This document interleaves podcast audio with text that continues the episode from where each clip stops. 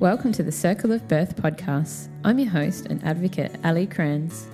These podcasts are here to gather stories, people, and information to better our understanding of the wisdom of birth and how we can reclaim our connections to birth from conception and beyond.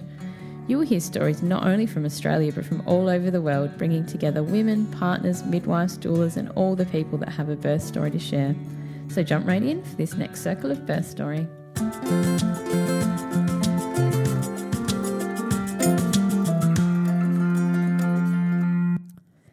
So, this podcast, we are welcoming Debbie and Melissa, and we are going to explore birth and healing.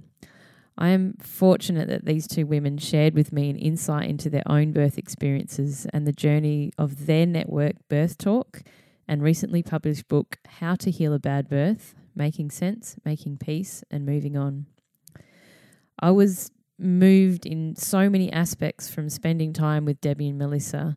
It brought up a lot of feelings for me from my first birth and the healing journey that I've come from and overcome too. So there's so much of this podcast that just sat with me. Um, I have the book and I'm really keen to get into it. Uh, and as a lot of you know, in retrospect, I'm sure if I had access to this material years ago, I probably could have made sense quicker of w- what my feelings were. Uh, the, f- the feelings we have are real, and Debbie and Melissa have created a great avenue for us to acknowledge, accept, and as the title says, move on to either your life or your bonding with your children or your subsequent births. Uh, there's so much in this book uh, that can help. So, this podcast today will talk about an unplanned and the cesarean birth, uh, long labour too. And however, I won't say this is not going to be a trigger if you're just about to birth. So, remember, we talk about empowerment here, and this is what this podcast is all about. So, for those first time mamas and partners out there, this podcast is great to listen to to remind you to solidify your support networks and inform yourselves leading up to your birth so you can have a great first birth and be prepared for whatever the outcome may be. So, for those who've had that difficult birth experience too, th- this is it. You will hear firsthand on how you can find the path to healing and acceptance. And just listening to these stories from Deborah and Melissa and it's never ever too late uh, to to begin. So you will listen to these stories that resulted in empowerment by these women and went on to have more amazing birth experiences. And of course, they firm, formed Birth Talk and this amazing book, How to Heal a Bad Birth. Um, I was just enjoy after listening to these two motivational and optimistic women speak, and you will hear their connection to each other is real and from that, they've made a huge difference to so many lives already. So please enjoy. Okay, welcome to the Circle of Birth, um, Debbie and Melissa. Thank you so much for taking the time to come and share your stories and especially the work that you both have produced and what you're doing now. Um, thank you very much for being here. Thank you. Thank you. So, what we'll do is we'll start off if you want to describe uh, both your stories together um, and how that led you into Birth Talk and the book that I've got in my hot little hands here, How to Heal a Bad Birth. Um, and if you just want to describe your first birth and that journey, um, and that'll be great for us. sure. Um, this is Debbie. So, um, I, I guess my journey with birth um, literally started with my first birth, but we often say that we don't birth in a vacuum and we have a bit of a, a birth legacy. So I guess if I take that back, you know, and looking at the pregnancy and even before that, um, I had a, I came from a, a birth legacy of being born by cesarean, and my mother had had two cesareans, so there was that little bit um, you know, growing up, that little bit of, um, I guess, doubt about um, birthing. There was really very little exposure to birth, which is very similar to most women. I'd never mm-hmm. seen anything birth. And even when I was working as a nurse, I, I, I had never seen birth. And, um, you know, at that point, I was at quite a different stage. And I was very, as a nurse, I was very good at managing pain for people who were injured or ill, and I was very comfortable with surgery. and my perception was that I had a fairly good pain threshold with chronic pain, but not so good with acute pain. And so there was, and there was that culture that we have where there was this fear of this unknown thing that was birth. So I was actually in somewhere was actually a lot more comfortable with the idea of um, cesarean birth at some level. I, I, used to joke that maybe I'd have an elective cesarean under a general because I probably wouldn't, you know, hack it. And um, I didn't feel the need to prove anything, so to speak, as some people say. And that's kind of where my headspace was, which was totally based on fear, not on any information. And and there, but there was this little seed deep within me, which I know now was, you know, due to a fair bit of gifts from birth and a little bit of instinctive seed, that maybe there was something more to it than that. So then jumping ahead, I went and did midwifery then, and that's when I first got to witness birth and um, all sorts of births, and just saw how different they could be, and and um, and I just saw how amazing they could be, and the power and the strength, and in all sorts of different births as well. And and that's when I first was like, I I want to experience that. So that was a really new thing for me, and I'm really grateful for that because most women don't get that experience of of feeling comfortable with birth and actually wanting to birth. And so then I got to the stage where I wanted to have babies, and I, um, you know, I was trying to conceive, and after about a year, of not conceiving found out um, that I wasn't ovulating. And then I actually had a whole, that was very shocking to me. I think as women, a lot of us just expect that we will have families, and all of a sudden, this whole life that I imagined was in question. And, um, and there was a lot of grief over that. But it, and then I, I came to the idea that I could adopt, even though I know that's incredibly challenging mm-hmm. and a whole different path. But um, there was also grief over what if I can never birth, and and to me that was such a foreign concept from where I would have been five years earlier. I was grieving that idea, and um, so I went into my birth really excited about the opportunity to birth, and really excited about um, getting a chance to to feel the power and the strength and the amazingness that I'd seen other women feel and just regular women, not because they had any special abilities, but because of what happened to their bodies during birth and because of how their bodies were supported in birth. So, so yes, I fell pregnant, and so that was the first yes step one. I miscarried that birth, uh, that pregnancy, and um, and went through this with that miscarriage. My hormones, and the reason I'm going here is because there's a really wide range of normal, and not everybody's textbook. Um, but my hormonal um, levels were all a bit confusing, and was I pregnant? Wasn't I pregnant? Um, anyway, and finally, the pregnancy looked like it was going to stay. And so after that miscarriage, I also had to, I had a very big shift in my mind in terms of I trusted birth. I, I was happy to do the process. I was very excited about it all, but I couldn't ultimately control the exact outcome or the path it would take. And, and so I very much was um, saying, you know, if, if you would like to stay, you're very welcome. We, we would like you to stay. We're ready for you um, throughout my pregnancy, just to take that feeling that I needed to to fix it or make it work and just go, you know what, you can only do the best you can and, and some things are beyond your control. But in saying that, I also having worked in the system was acutely aware that that didn't mean I just wanted to let go of all control. I just wanted to go um, with the flow of my body and to support um, my body as best as I could to have the best experience.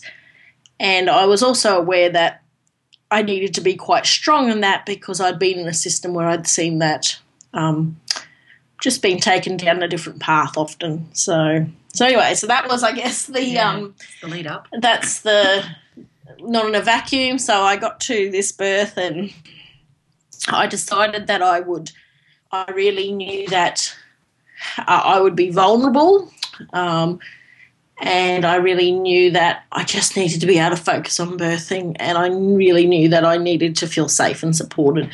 And so I Yeah. Sorry to interrupt. Did you? So did you work uh, to a point up to a certain point in your pregnancy? Uh, yes. Yeah. So Yeah. how how did you go? I know you're just right. describing before. So did you sort of have this challenge with uh, being midwife Deb and uh, mother Deb, like you said, letting go and allowing your body um, to do its thing, um, but also sort of understanding the system and the processes.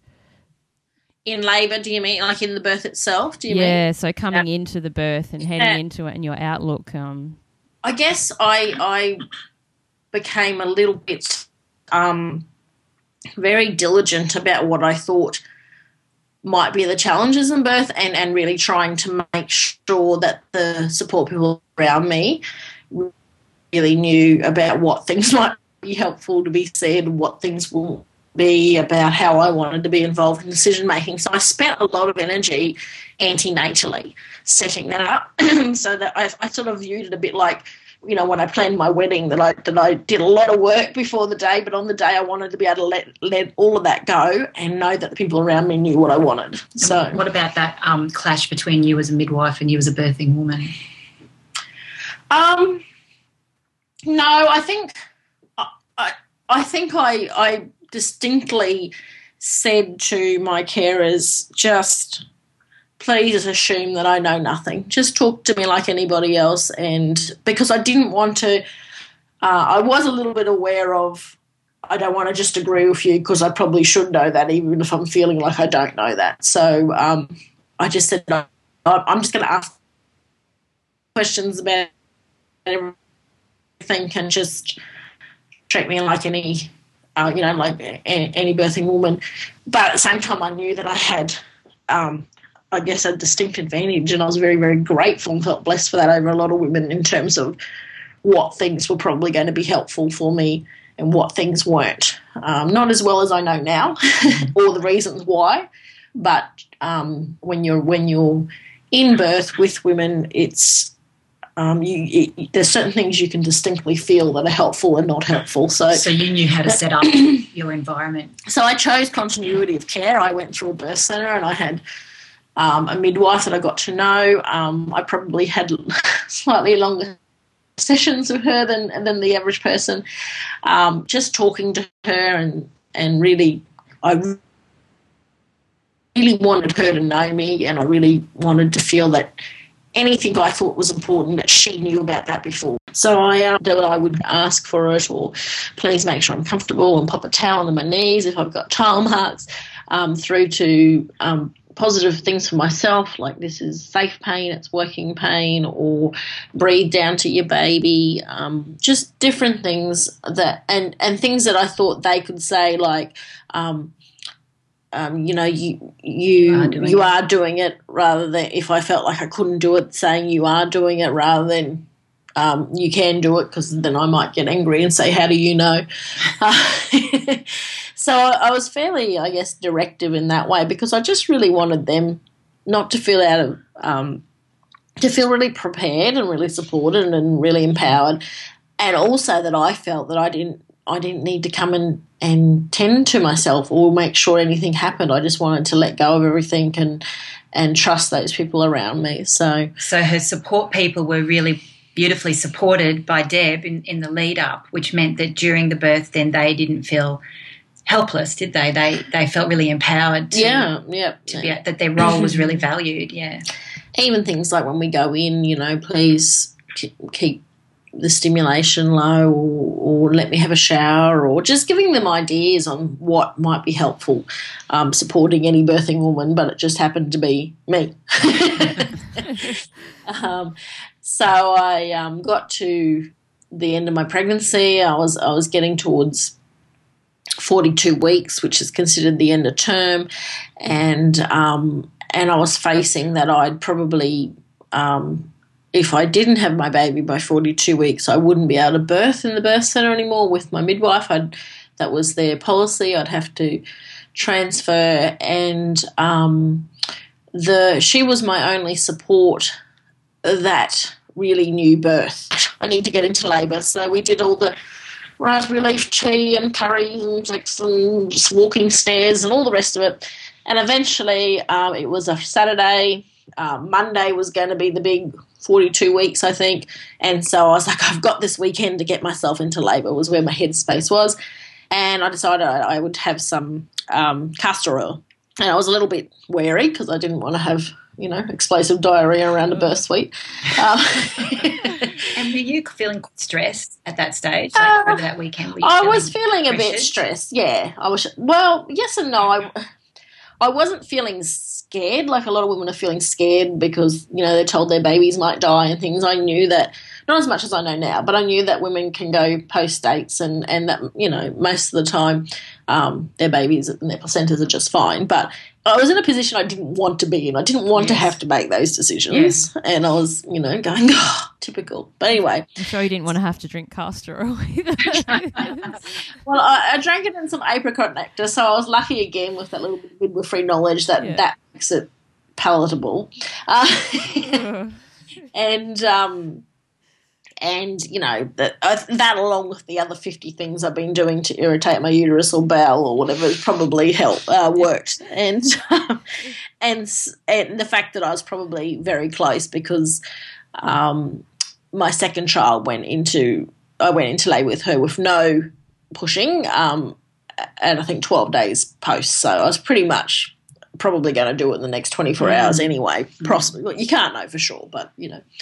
Anyhow, so it was.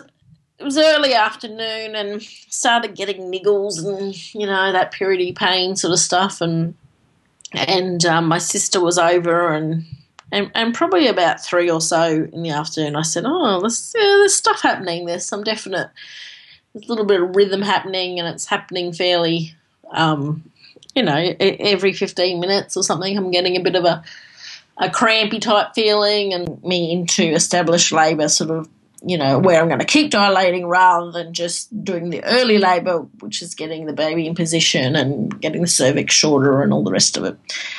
Anyway so we went in and it turned out i, I was five centimetres dilated so i had moved into that next stage on contractions that were seemingly not good enough to do that but it was going to be a long, slow haul because you know that I wasn't having as many contractions, and the baby was not in a great position. She was sitting quite high, and that's probably because I pushed her into the whole deal.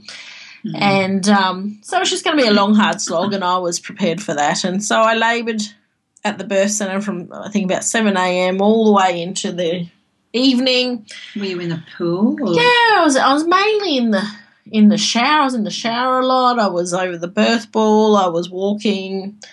Um, tried to walk stairs and things to bring the head down, and eventually it just got to the point that I was just utterly exhausted Mm.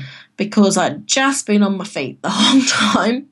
And eventually, so I hopped into the bath, into the pool, I mean, and um, which was something that I hadn't. Um, I'd never liked baths. I always liked showers, so I didn't think I'd like a bath. And I hopped in there, and I was like, "Oh my goodness, I I can lay down." And I just lay. I could lay. That was the only place I could lay comfortably, and I'd still have to flip myself into my hands and knees for each surge, but that was much easier to do in water. And I had my husband behind me, and and I was just sleeping so solidly between surges, and and um, and then they they started. Um, which was fine for a while, and then they just started getting further and further apart, and um, you know, and and you know, in in the hospital setting, a lot of things is very much assessed on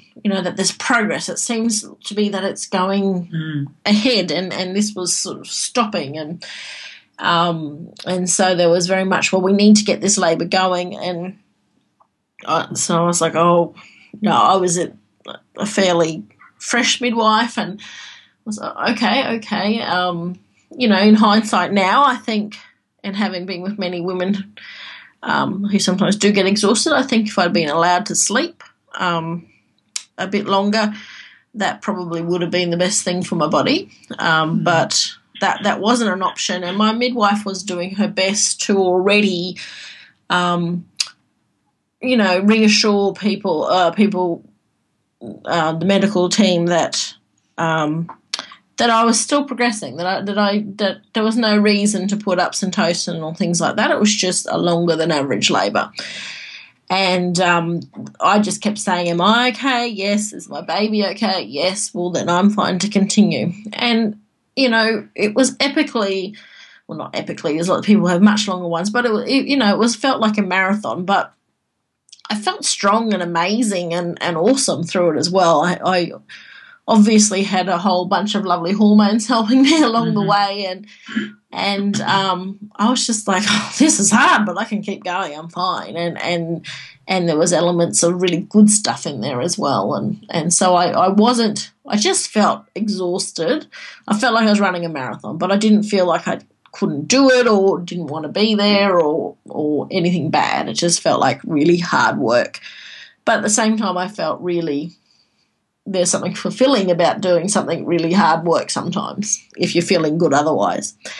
Anyhow, so um, so eventually those contractions were about 12 minutes apart and and we decided okay maybe the situation I was in where no one was going to just let me have a sleep for a few hours um, maybe if we broke the waters that would help her head come down a little bit more solidly onto the cervix and um, and that would help because my from my internal they were saying you're eight centimeters and it's all very loose, but the baby's head needs to come down onto the cervix more. So, um, so again, you can hear that there was conversation. I was very much in in the you know very central to making the decisions and and talking about and asking questions and going right, okay and so I made a decision of, okay, well, it seems even though it's a bit high and there are some cord safety concerns you need to think about in that scenario, it seemed like it would be safe and okay to artificially rupture my membranes. And well, actually, prior to that, I, I thought that I was a lot further along because I'd had this real pushy sensation. And I thought, woohoo, here I am. and um, it turns out it was my membranes and bulging on my pelvic floor. So it was like a head was there, same sort of feeling internally. So I had this real, you know, pushy, pushy stage. And then we discovered that there was no head there. Anyway, so I hopped out of the bath. Um, my midwife, um, I, you know, went over to the mattress, I think, and, and she broke artificially broke my waters, and um, we'll think, okay, hopefully she comes down a bit, and we'll just dilate. We will be ready to go. And she did come down, but she came down into my pelvic. Yeah, came right down posteriorly. She was posterior, and there was meconium in the water as well. And so we were like, oh, okay, so she could have meconium, she could have poo because she's 42 weeks and she's big enough to. She could have it because I've been taking castor oil and maybe that helped her to poo as well.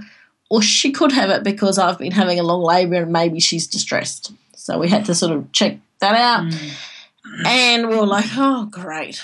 She's posterior. This might take a bit longer again. Yeah. and I might need some really good contractions to help her turn on my pelvic floor. But anyway, so we went, oh, great. So that didn't quite fix, you know, just take us into the next stage like we wanted. And so at that point, I had to transfer out of the birth centre to birth suite because of that was the policy around meconium, and um, and the meconium wasn't terribly um, thick, so we weren't worried about her breathing it in when she was born as such. It was more like is she distressed? Is she handling this long labour that we kind of forced her into in a mm. not a great position. So um, we went next door and and I made the decision then. I just said, okay, well, they wanted to pop a CTG, so a continual monitor on me, and I was like, well, that's fair enough to track her for a little bit, you know, put that on for 20 minutes, make sure she is okay. Um, they sort of said, well, now your contractions are 15 minutes apart really need to get some good strong contractions to turn her and, and so I made a decision at that point to have some syntocinon through a drip as well. And little did I know that it was probably seven hours earlier that that was being suggested at the doorway, but my midwife was saying she's fine, baby's fine, and so I'm really glad about that because I really got to have all these hormones, and my baby was really prepared to the fact that she was coming out, and all, and I didn't have these interventions earlier, which might have meant that I had them long with different side effects mm. or you know so anyway and it felt like the right time basically so we we went next door and i said you know you know i i, I wasn't allowed in the bath anymore because i had ruptured membranes meconium we had to check on her and i said you're asking me to lay there with a ctg with a syntocin drip i i don't believe I can't do that. I can't lay down. I think I, am going to choose to have an epidural. In hindsight, again, I think I probably would have tried it first, um, and then possibly still ended up choosing an epidural. But at the time, I was just like, "That's impossible. You're, you're taking away all my resources. You're taking away my ability to move. You're taking away my bath. my bath. You're taking away my freedom to just focus and be in my own space with my hormones. You're interfering with my hormones." you know, so oh, all my tools have been taken away. You expect me to still be able to run this marathon? I don't, don't think I can. So I chose to have um, epidural along with the syntocin. We went next door. We did that, and I thought, okay, well, hopefully we can just whack this up for an hour or two. My contractions will pick up enough for her to turn and come down. I'll fully dilate, and we can turn it all off, and I can push this baby out. That was yeah. that was my my next hope. And then you know if that didn't work out, we would have dealt with the next thing. But we kept feeling like we were dealing with this and this and this. And um, so I transferred and I had the epidural and the syntocin and I um, and that was by far the hardest part of my labour was having the epidural sited. It was just horrific trying to sit when I couldn't sit, trying to keep still and being terrified that they were going to damage my spine or something. You know, like uh, telling a woman to sit still while she's having an epidural is is just mm. pointless almost. I mean, you've got to sit as still as you can, but saying it in a way that why aren't you sitting still is just it's not fair because and and bend bend and push your back out and I had this huge stomach I was like I am I think anyway Um, so that that was the you know was by this point it was 29 hours or something, and that was by far the hardest hardest part of the whole thing was trying to sit still and go against my body rather than with it for that period of time. Once the epidural was in, I thought, okay, let's make the most of this. Let's try and get to sleep. Um, did you I, get Did you get a sort of instant relief once it was in? Did you get a chance to just um, sort of have that lay back moment and a bit of a breath? Yeah, wasn't instant, but it was just like it's just like the um I, I guess it felt like I was gonna say the intensity just dropped right back. Um, but it wasn't like um, not instantaneously. It, it was sort of like running the marathon and now I'm allowed to walk. Yeah. and and now now I'm sitting down beside the path for a bit. Go, yeah. so it wasn't like it was all gone. It was just like, wow, been working hard. You know, literally sitting beside the path. Yeah. I think, catching yeah, catching my breath, and and I, um, you know, but I, and that's because you know, not, I, I didn't need my focus then for everything for the labour, and so I um, said to my support people order some food for yourself, get some pizza or something because they'd been going for 29 hours. And, oh, yeah, and, um, and that's I actually, my, Melissa is my sister in law, and I knew that since that morning, I think, or even since the night before, perhaps, I don't know, because I went in, no, I think since the morning. I went into labour the night before, but early that morning, 7 a.m., I went into the birth centre. And my, my parents lived out of town, as did my sister, and they were all at my brother's house, uh, house which at, house. at Melissa's house. and I knew they were all there. They'd been there all day. It was now like ten o'clock at night or nine o'clock, ten o'clock, I think, something like that. Pressure there. and I, I was thinking, oh, um, well, I was thinking, I hope they're they're okay, but but but I was really really thinking about Melissa because Melissa, um, and I'll I'll let her tell a little bit about that in a second but Melissa's firstborn was two years older than this birth, and a lot of the things that had happened in terms of it was long and you know, posterior baby and and meconium was it meconium? No, no, no meconium, but um and you know, transferring out of the birth center and having syntocin and having an epidural. A lot of the what happens were happening the same. Mm. But so I, was I, could, I could see when we kept getting these updates of what was happening with Deb, and I could felt like I could just see my birth happening to her, and I was absolutely horrified. Yeah, and I was imagining because I knew that Melissa's birth had been really traumatic um, because of how she she felt throughout it and because of the support she had and the different information and all sorts of different things.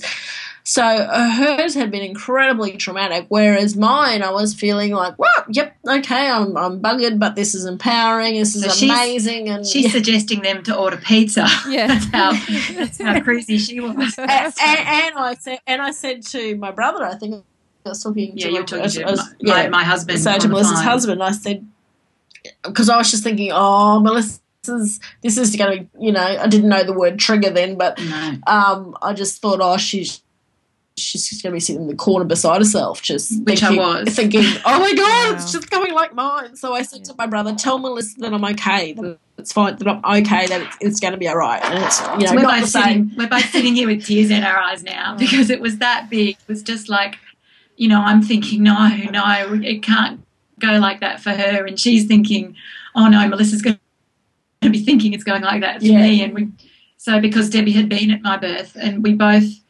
just knew where each other would be. Yeah. yeah. Well, I, I didn't want her to be where I had been, and yeah. she knew what I was thinking, and she couldn't explain to me that it was different. Yeah, at that point, she could just say, "I'm okay," and and I'm just then sobbing because I'm like, she's thinking about me, and she's in her birth. Oh, no that that's just what a beautiful connection that you guys just showed there together. And just like you said, Deb's in labour, and just to have that thing, it's like, yeah, tell her I'm okay, and. Um, uh, wow. Yes, so was definitely crossed my mind, and, yeah. and you know, the epidural sitting on the side of the road gave me a moment to voice it. But yeah.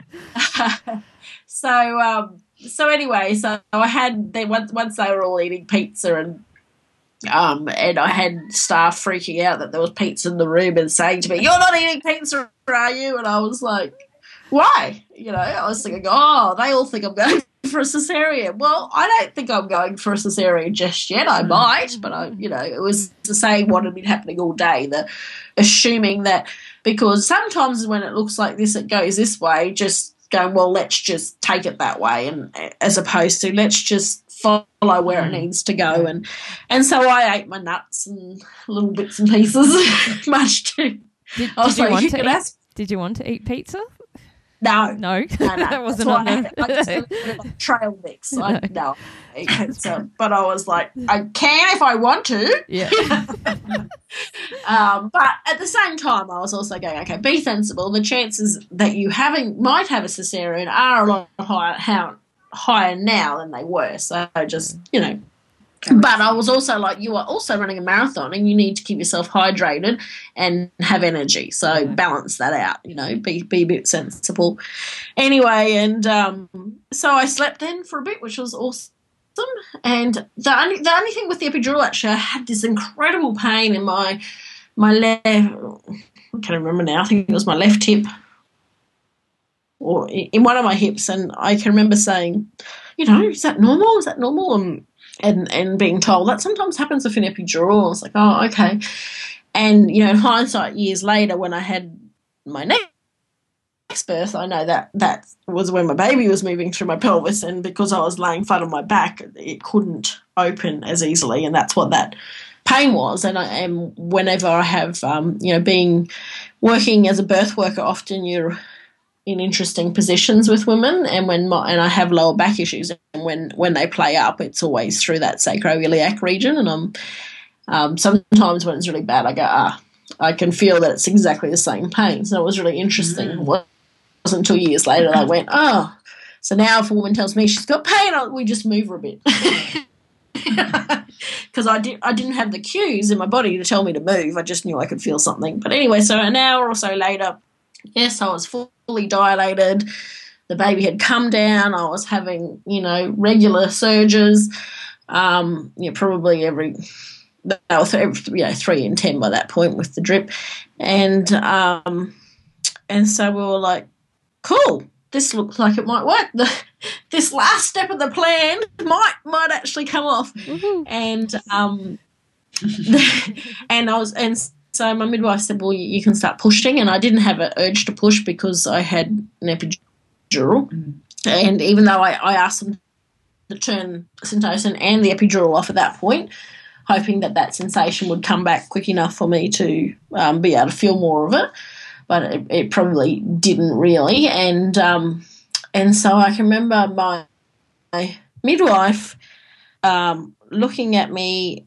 Oh, I can remember some of the the other staff, some of the other obstetric staff and midwives who'd come in saying, "Can you feel, you know, can you feel your contractions? Can you feel that urge to push?" And and I I kind of told little Furby because I kind of said yes, and which is not. I think it, you know, it's really important that you can have an honest relationship with your carer, but I just instinctively felt.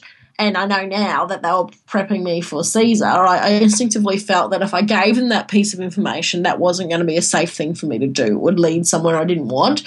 So I said, yes, I could feel it. But then I looked at the midwife who I knew and shook my head, looked at her and said, no, I can't. so she just put her hand on my belly, you know, and would feel the contractions and she'd nod at me and I'd push. And because I'd had that feeling of those, Do you mean she'd nod and she'd you nod at me that let me know that I was that you were having having a contraction? yeah. And um, because I'd had those probably 40 minutes earlier in the day with the membranes on my pelvic floor, I knew what that felt like and I knew where to push. So that was actually really helpful at that point. And we had a mirror so I could see, you know, as she was coming closer, I could see that and and so that's how we did we did second stage with with her telling me when I had good contraction and me pushing. And um and and so my daughter when she crowned and then and and I, I never forget that we had a there was a pediatrician there too because um, the meconium and they were thinking you know often the case if, if women don't get enough time and support or, or sometimes it's needed as well because the epidural paralyzes the pelvic floor um, you know the, the chance of an instrumental birth is going to be higher as well so they usually have a pediatrician in there. And um, and I pushed my baby out and um, she, the pediatrician was all teary, and my midwife and I were kind of looking a little bit at each other, a bit confused as to why he was, you know, it was nice, but really, are you that moved? Okay, um, and he said, "Oh, it's been so long since I've seen a baby being pushed out," and I, I can remember that stuck with me because I just thought Gosh. so many women in this scenario without the support I had, without the knowledge I had, would have been felt that they would have, you know, um, had intervention much earlier when it when it actually wasn't needed. You know, um, so I thought, you know, he's usually there and they're doing the intervention, and whereas we kept saying, no, no, we're fine, just give it a bit of time.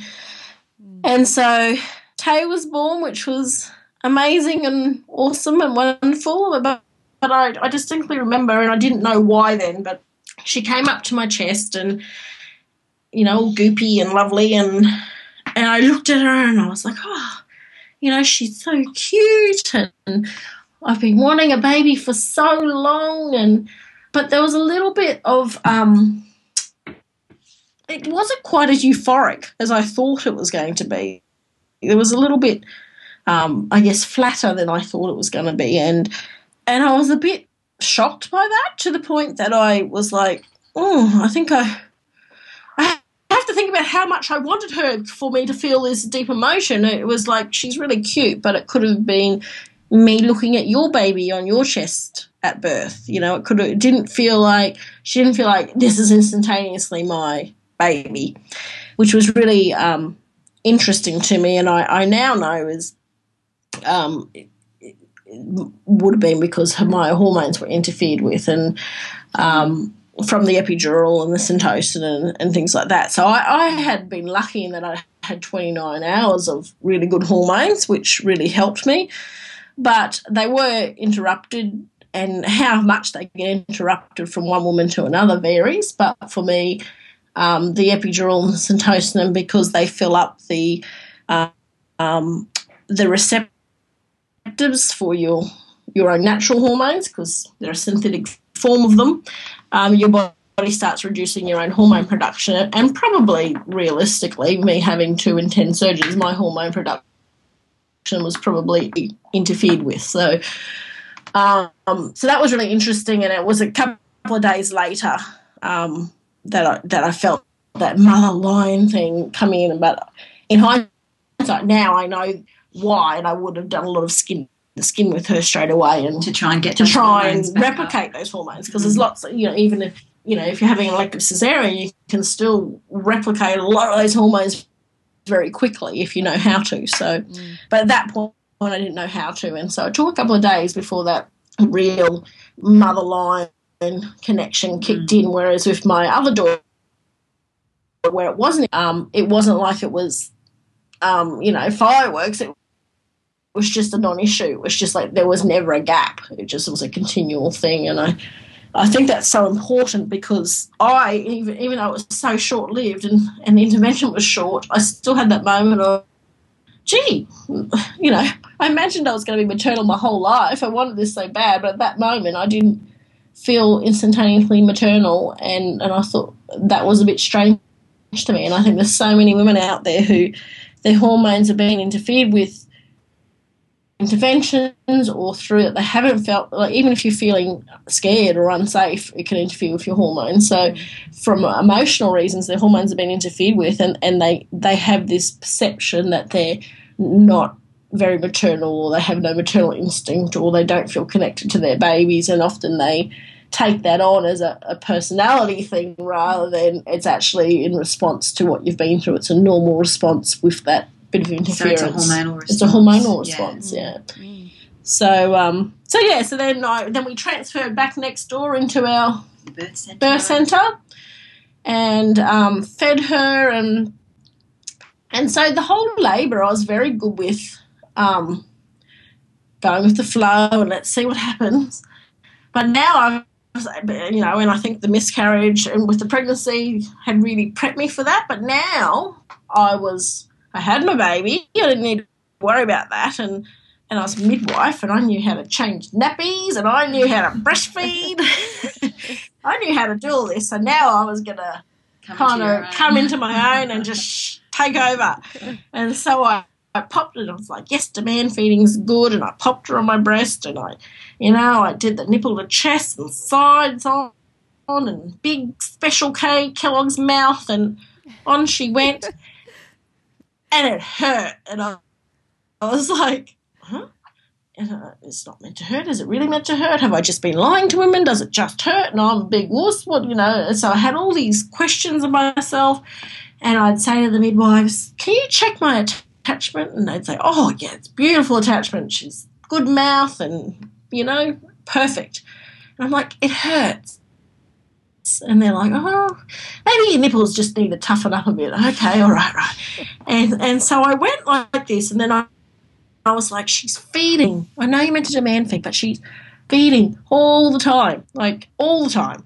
And maybe, maybe if I, you know, people would say, you know, those when people see you in hospital, they only see a glimpse of that, a snapshot of what's going on, and so they give you an idea for that snapshot, which you know might be different to the next snapshot someone sees. So all these little different things in my ears and Do you mean from the midwife? yeah, just bits of information around breastfeeding and and even the ones I'd heard over years as the midwife.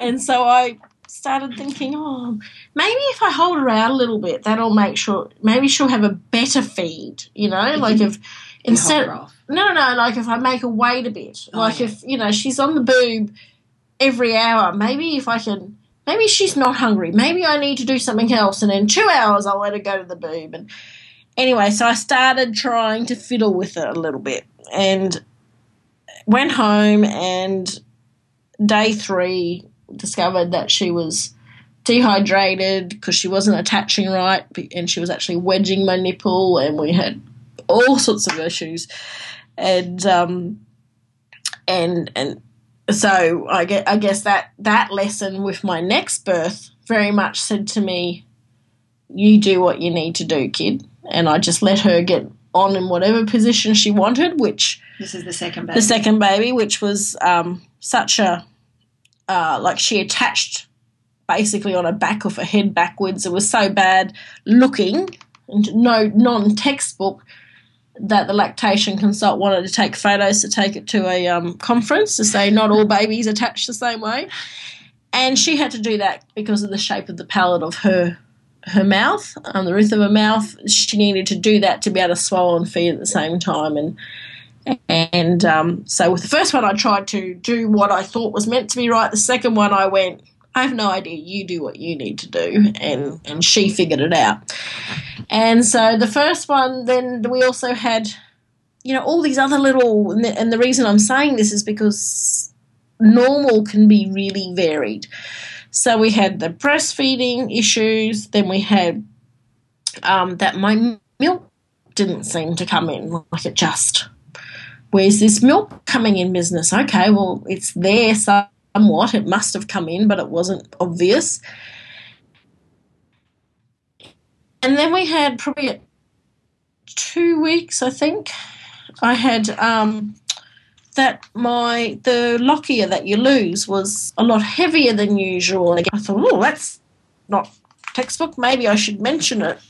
And um, there was no, I didn't, I didn't have a fever. I didn't have pain or anything. Anyway, I mentioned it, and next thing I was having an ultrasound, and next thing, um, they we believe there was retained products, even though my placenta looked like it was complete when it came out. And then I was off for um, surgery for a D&C to to get my retained placenta, so to speak, and. Um, so I was trying to do all who was having problems um, whilst being in bed with drips and antibiotics and getting thrush and all these sorts Mm. of things. And and I also had a baby who had severe colic and reflux and and through all of this, it was just so challenging and so hard. But I can just remember thinking so many times, I'm so glad that I had a good birth because even though it was so long, I felt after that birth, I felt like I can do anything. If I can do, you know, I feel so strong. I feel so powerful. I feel like a that I run a marathon that I never even had to train for. I, I just feel extraordinarily strong. I'm so much stronger than my husband and everyone around me. I was like, I'm I'm friggin' Wonder Woman. Yeah. and that was so powerful in that personal experience because I, it was just so so hard and then And that can I just say that Yeah. that was really shocking to me, like Yeah. in a good way, because I came to visit Deb in the hospital the day after her baby was born, and I came in so nervously, like tiptoeing in, not knowing what I was going to find, thinking that I was going to find her like how I'd been, like basically a sobbing mess on the bed and hmm.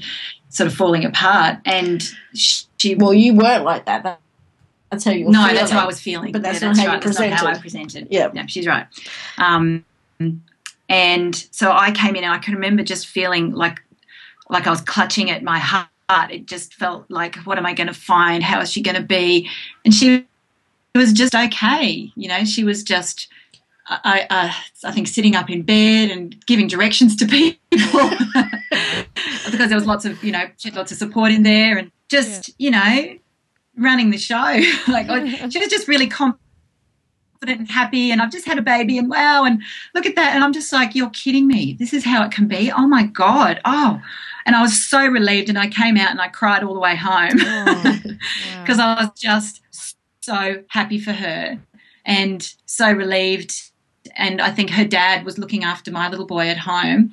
And I got home and, you know, took him and had a cuddle with him and then just went into the toilet and just sobbed because I was oh, wow. just so relieved. So, anyway, back to you. And um, anyway, and then so I had that surgery, and then two weeks later, I had I got a urine infection from it, so I went back in really, really, really sick, and had to have more surgery, and that um, basically was the last nail in the coffin for my daughter's breastfeeding. So I had to to grieve that over time. But but um, interestingly, the next birth, you know, I also had the same issue with the loss going on for a long time, and I started panicking and going, "Oh no." Um, even though I thought maybe that's just normal for me, but when it happened again, it was it brought it all back. So I, I totally, you know, understand that idea that things trigger.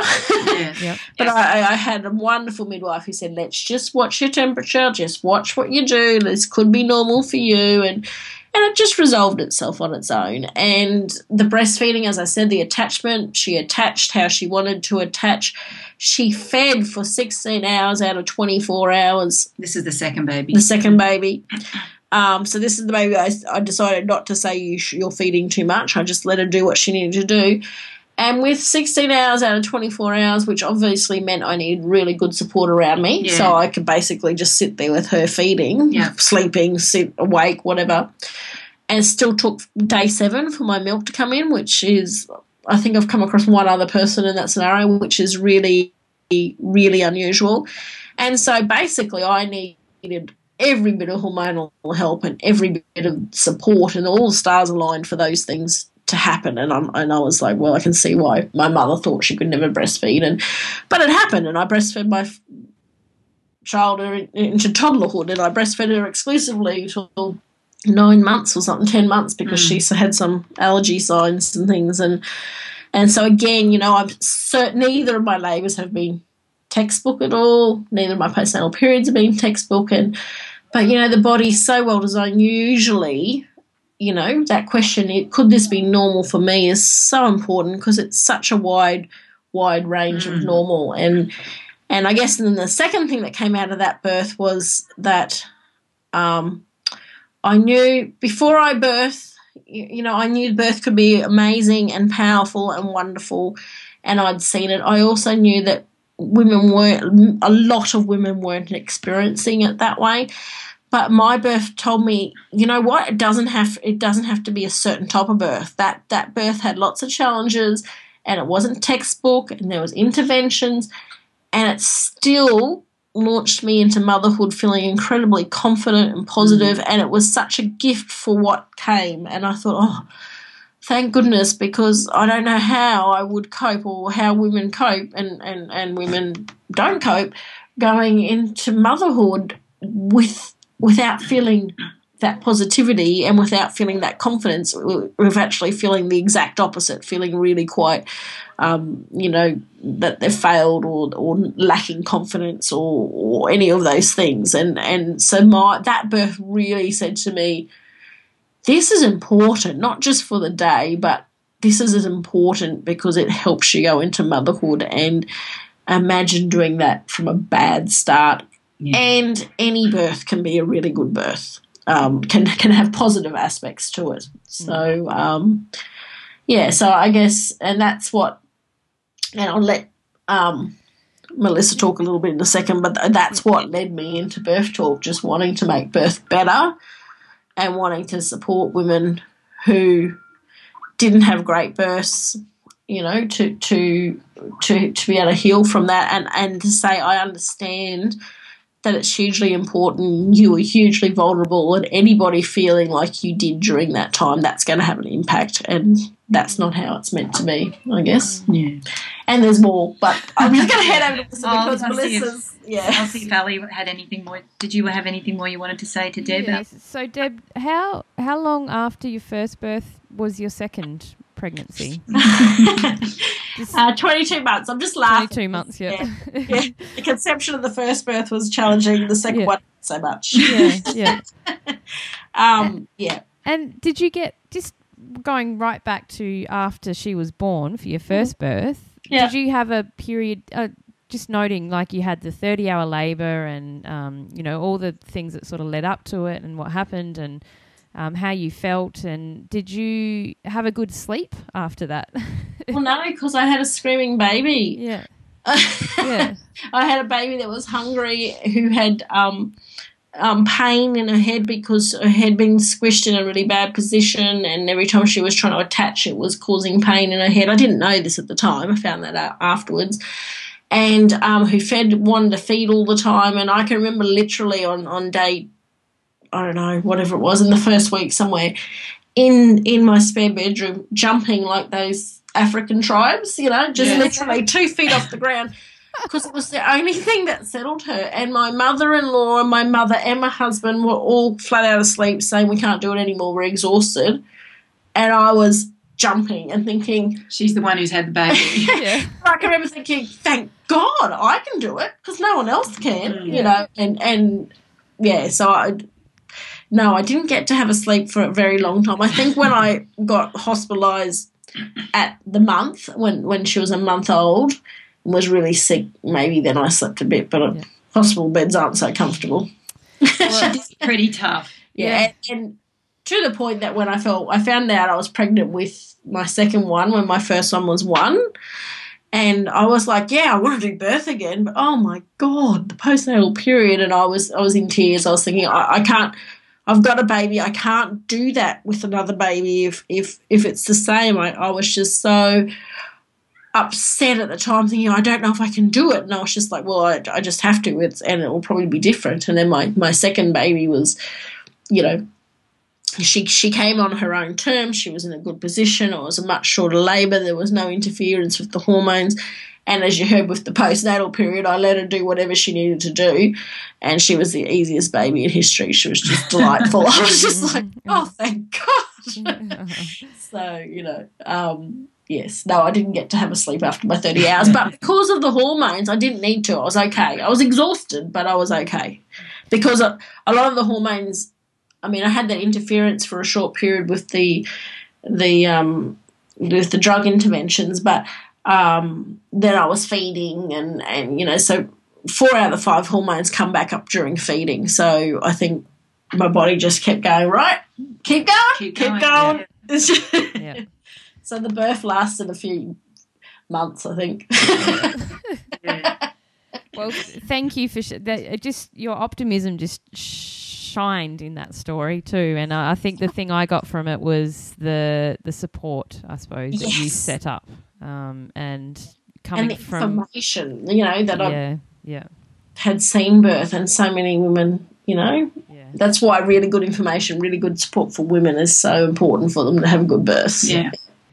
So there you find part one. And so what I've done is I've split this podcast up into two and stay tuned. Uh, with the next episode, you'll hear part two and you'll hear a bit more from Mel and her birth experiences and definitely the journeys. And we'll talk more on the book that they've just released, How to Heal a Bad Birth. Such good content. So uh, sit tight and stay tuned for part two, episode eight. Did you connect with this episode? Then head over to our website, circleofbirth.com. There you'll find show notes, pictures, resources, and potentially connect with today's storyteller. Don't forget to sign up to be updated with new empowering